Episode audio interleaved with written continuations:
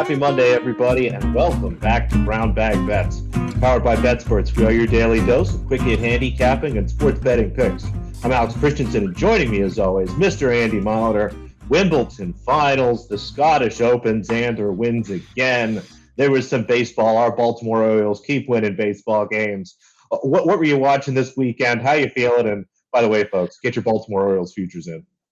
I did put I did put 50 bucks on the Orioles to win the AL because one of the books had an obscene number. So it ended up being so.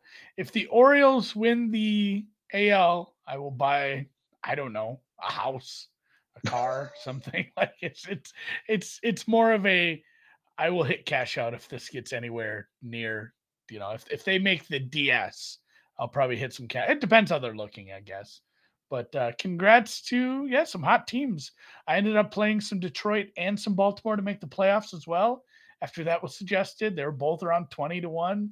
So some teams with some talent that are heating up, and it's a bit of a it's a bit of a weird league as far as like Houston and New York are very very good, and then the rest of the teams are just kind of there, including my twins, who, uh, if you remember and you watch this show, we put some futures on them to win the AL and the AL East, or excuse me, the AL Central.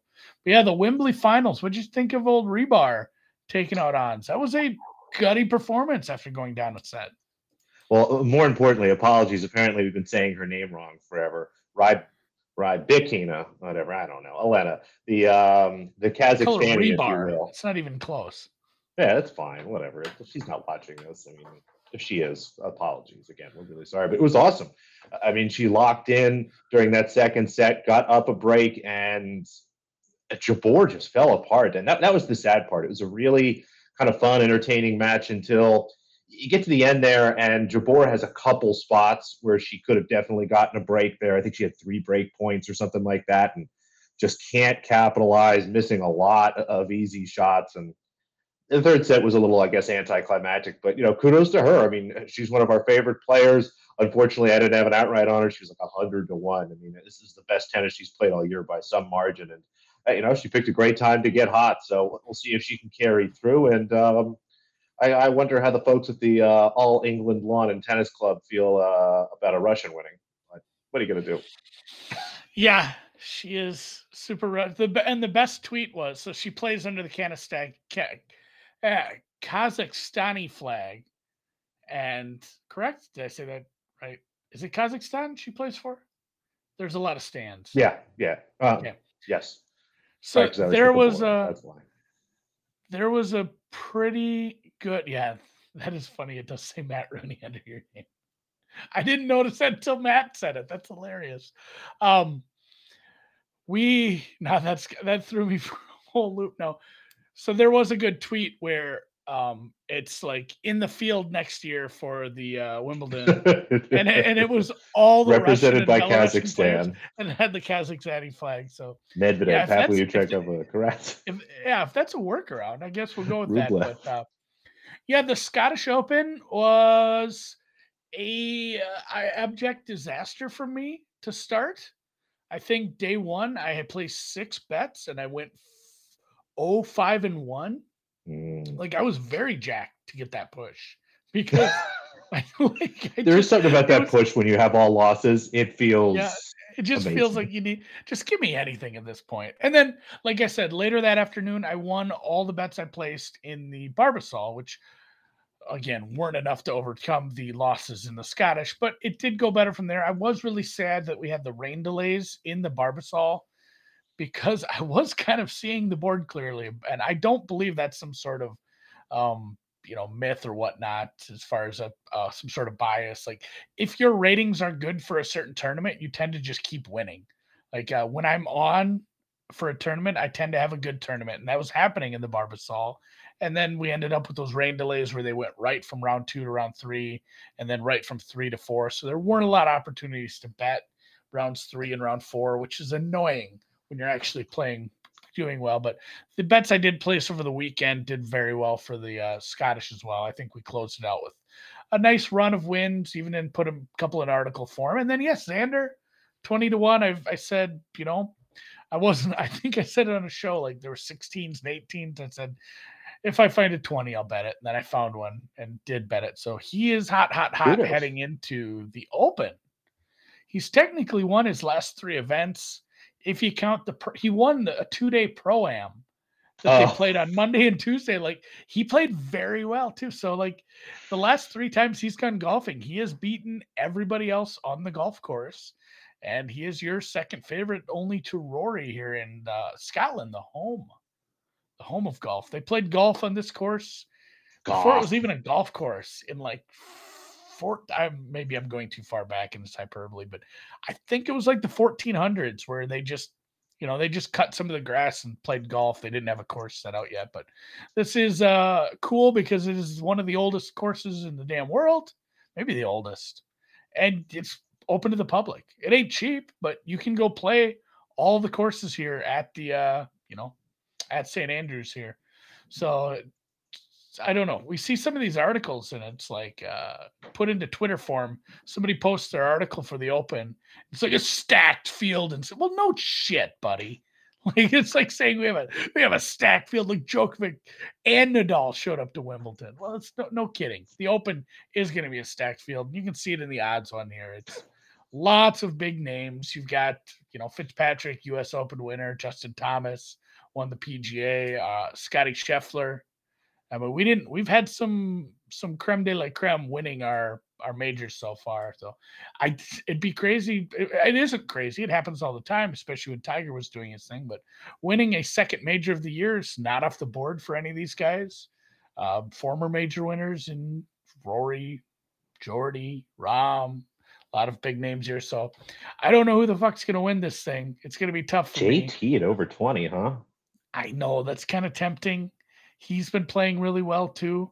It's a course that can get beat up a little if the winds are accommodating. It's not a course that you can't score on. So I think it's going to be a little more. Uh, it's either going to be a high deviance one where we end up with some weird names at the top of the leaderboard who just can sun run a little, or one of these guys is just going to have like any of these people on this list you can see right now their ceiling their 99th percentile game has them just wire to wiring this thing. You know, it is a course where they could score, and if it works out, like you could just see Shane Lowry shoot a you know a really good Thursday round, and then just absolutely wire to wire this thing because it is it is a course where you can just continue to score and continue to keep your lead. Although to be to be fair, when you have a course that can give up big rounds like that, you can end up with a Jordan Spieth eight under round where he comes out of nowhere in the third round. We have that all the time. So, no bets from me yet. Um, my we used to do New Year's in August on the deep dive where we and we did a little last week, kind of. Oh, We'd say like you know we'd say like uh, here's what I'm gonna try to do better this year in the NFL, and I think we did actually talk about that a little on the deep dive last Wednesday. But for golf, definitely my my FOMO has been seeing people with, you know, Scotty tickets that are 40, 50 to 1 because when Scotty got hot in the spring, they just placed him for all four majors. Same thing with Zalatoris. There's people with Zals at 50 to 1s. So it, it's something I want to get better at is placing some future bets. It's not great for content. Like it sucks to tell someone like, "Hey, here's a bet you can't make because I made it three months ago." And if you didn't watch that specific show or see that tweet, uh, you're shit out of luck. But for my pocketbook, I think I could have had some better numbers on a few people here. So I will try to get better about that as we go into next year's majors. And getting I don't know, Alex, just helps. yeah, and just kind of transitioning to tennis because we're going to talk about Budapest and Lausanne here is how much of that do you do in WTA if you think you're getting the best of enough? Because a lot of those too is, you know, those are not usually void note runners, depending. I don't know, maybe I'm speaking out of turn there. I don't know how the legal books treat a lot of that. It depends which book. Our sponsor, FanDuel, has honestly some of the best tennis rules of any book. Um, they will void a ticket if someone doesn't end up playing, but I do like getting out ahead of some of these numbers. There is a uh, another odds maker that uh, supports odds for a lot of regulated books. For example, uh, they make the odds for Bet Rivers and Barstool and Unibet. You probably know who I'm talking about by now. They put out some really big numbers. Now it's hard to get a lot down. Um, this is something that, if you remember the WNBA show, Clive and I actually met at a Parx Casino basically, and we're sitting down trying to. And uh, we had one of those quandaries, Andy, where um, you couldn't bet more than a dollar on someone because the payout was too high, but the minimum bet was also five dollars.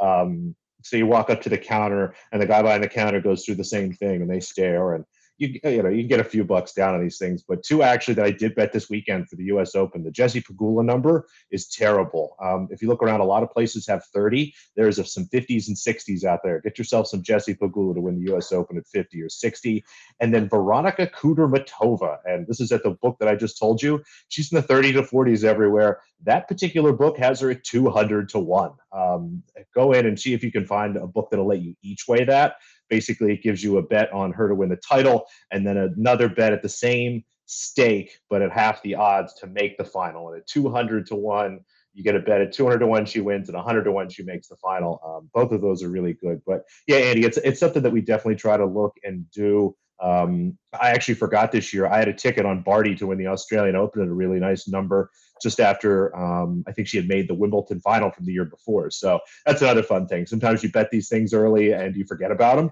and you open up your account and you're like, "What's that? Oh, look at that! How how nice is that?" So, so the uh, yeah the hockey. Um, I was redoing my books as I do on Mondays, and the overall number one hockey. You know, some people said, "Oh, you should just bet this Yurov guy in case," and there's some five, six to ones out there. And one of my accounts was off by a bit, and I thought I had only done it at certain places, but turns out I had one bonus um, Slovak guy to go first of all ticket. It wasn't much. Well, They weren't taking much there, but still nice to find like a couple hundred bucks. Like, oh, well, what extra extra future that cash? That's my favorite thing. I remember the Barty one, like with you. How you forgot that one through two weeks is uh, beyond me, but that's a really good feeling. And then yeah, the Wimbledon's over, and we head into the weird I call it the weird part of the schedule for sure. Yeah, it's like the clay. It's not a swing. It's like a a, per, a clay purgatory or something. It's this funky little couple weeks in the season where, for some reason, we stop playing grass because God forbid we play more than four weeks of grass tennis every year. Um, we have a couple clay turns for a few weeks before we get back to North America for the swing. Although we did talk about the men's final. What do you think about um, Djokovic? It, I mean, he won. He was great, but man, it felt like Kyrgios blew a couple chances. Don't you think? Yeah, and I said that too. I I, I felt like Nadal was going to play. That was actually surprising that he pulled out. It that's how you know it was a real injury. Otherwise, he would have just gone through it. But I said like he's played good tennis, but he hasn't played someone that's going to really frustrate him yet. And those two men, not not only based on their skill level, but that's just how it works with with tennis. If your skill level's that high, and you're just continually having to return balls that you didn't think were coming back your way, it's frustrating for any tennis player. It really and bothers you. Nick, it did bother Nick. Nick does not deal with adversity as well as some of the other golfer, golfers, tennis players we know. And he once he started screaming at his box again, it almost felt like it should add on. Like this is this is over at this point.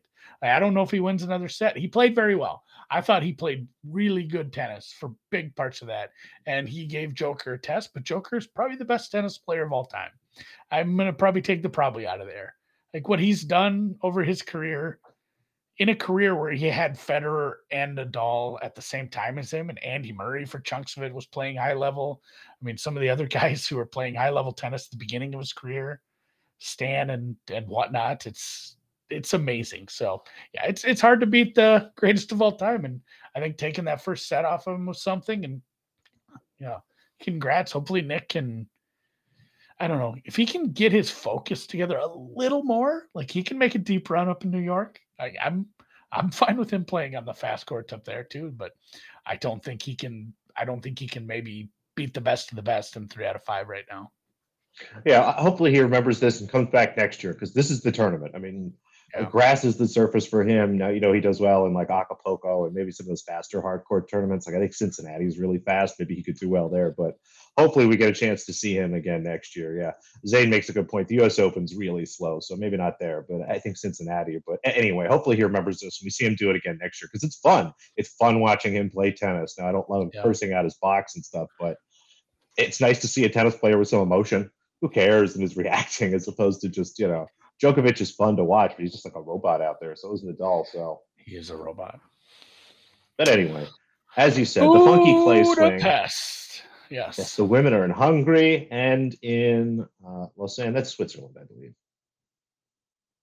That's Switzerland. Anyway, we're back on clay. So um, the grass season, unfortunately, over. We go back to trying to get handicap based on you know how you do on clay. That's generally better for movers and power hitters. Can you hit through the clay, or can you basically chase every single ball down? We have a surface change, and I'm going to start out here quickly with a surface change fade. Um, Panna Udvardy, um, a really solid clay player, kind of at lower levels um, you know, can struggle at a 250 tournament. Plays against Ana Bogdan, a, a perfectly fine player, but going to be Bogdan's first match on grass. Did really have a poor grass season and really wasn't fantastic for Clay to start the year. Where Udvardy again is winning two, three matches every tournament. Made the quarterfinals of a Clay event just last week in Bastad. So goes to Hungary with a little bit of form under her belt. This is a much too big of a number for me. Happy to take the money line at plus 225. I have it closer to 180 and the four and a half. I have, I probably have a cheap four, honestly, instead of the four and a half that we're seeing a few places. Play the four and a half if it's like minus 120, minus 115, somewhere in that range. Otherwise, go ahead and play the four. Um, probably a little too expensive if it's even minus 125 on that four and a half. And then we'll take an over. Yulia Putintseva plays Anna Karolina Schmiedlova. Um, both women very good players on clay. Putintseva deservingly a pretty big favorite here. A lot of times, you know, people think I'll take the over. It means I kind of like the dog. I actually think the money line and the spread here is pretty on the nuts, but the total looks at least a game too low to me. These both women generally um, play long sets. I think we might even see a three setter here. Just didn't love that number. So happy to take the over 20 games here. Um, might even sell up to 21 as it starts to open up a few other places for just a little more, maybe a half unit there. And then an underdog, Jasmine Paolini, just the one underdog for me. Um, again in Lausanne.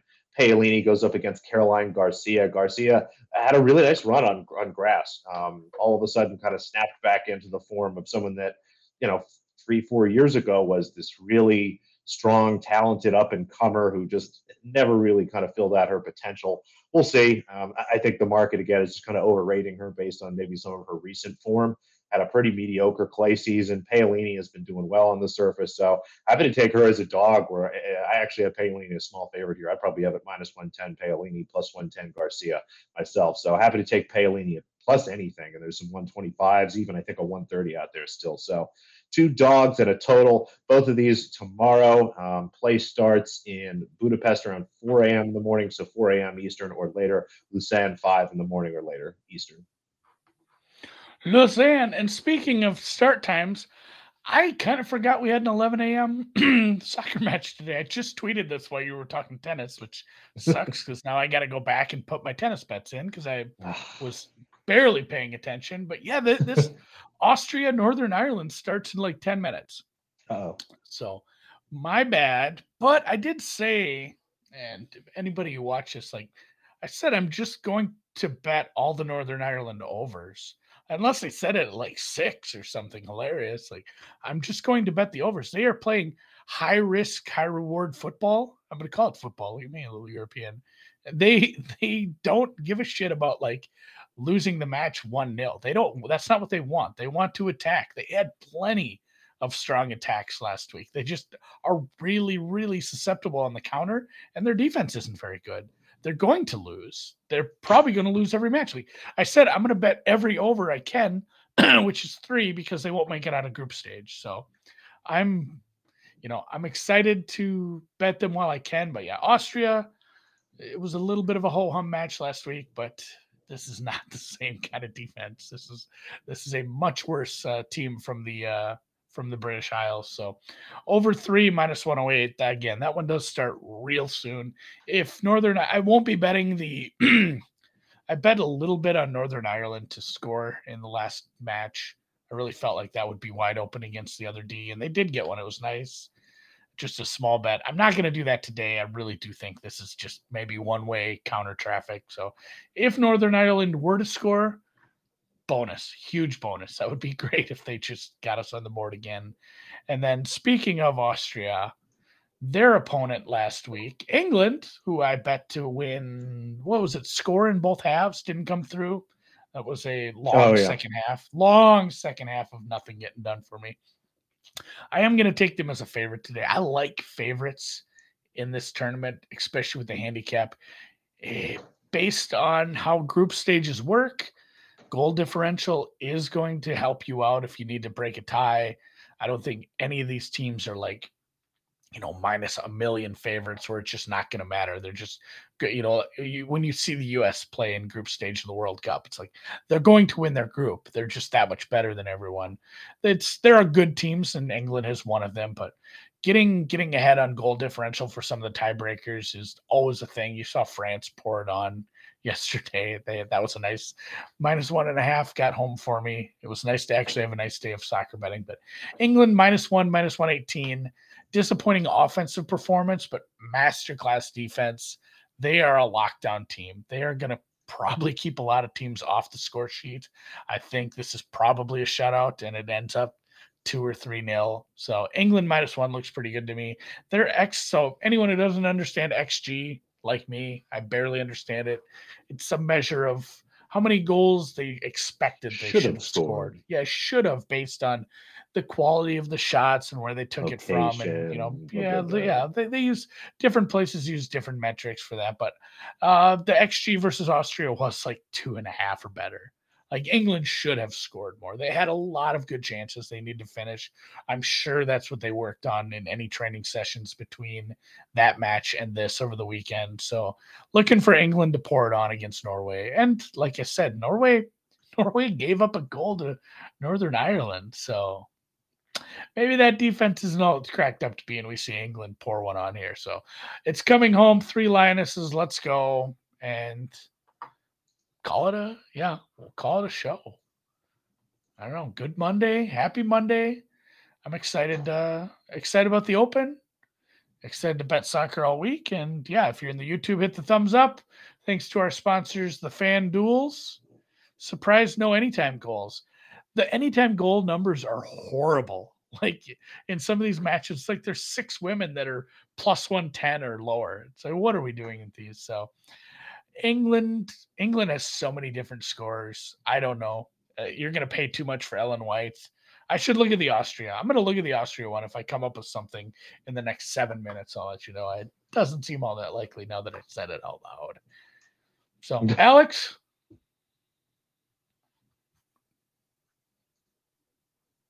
I just